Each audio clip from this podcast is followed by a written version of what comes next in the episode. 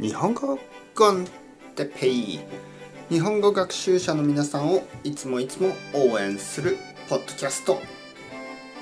今日は休みの後について。はいはいはいはい皆さんこんにちは。日本語コンテッペイの時間ですね。元気ですか？えー、夏休みどうでしたか？皆さん。たくさんの人は夏休みを少し取ったと思います、ね、夏休みを少し過ごしたと思います。どうでしたか？楽しかったですか？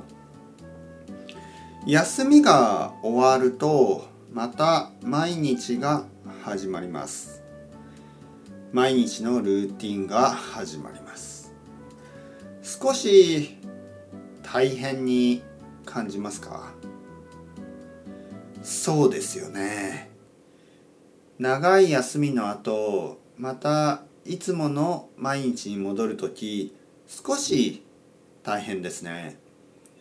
例えば子供たち夏休みでたくさん遊びましたね。そして学校に戻る時にちょっと心配しますよね。はい。だけどすぐにまた慣れます。ね、多分何日か。長くても1週間ぐらいでまた大丈夫になります。大事なのは朝早く起きて夜早く寝ること。一番大事なのは起きる時間と寝る時間です、ね、休みの時は少し遅く寝たり少し遅く起きたりする人が多いですよね。まずはそれを早く起きて早く寝るようにしましょう。そして食べ物ですよね。朝ごはん、昼ごはん、晩ごはん。健康的なものを食べる。たくさん食べる。だけど食べ過ぎないようにする。えー、そして部屋の掃除をしたり、ね、片付ける。たくさんゴミがあったら捨てる。いらないものも捨てる。いらないものは必要ないですね。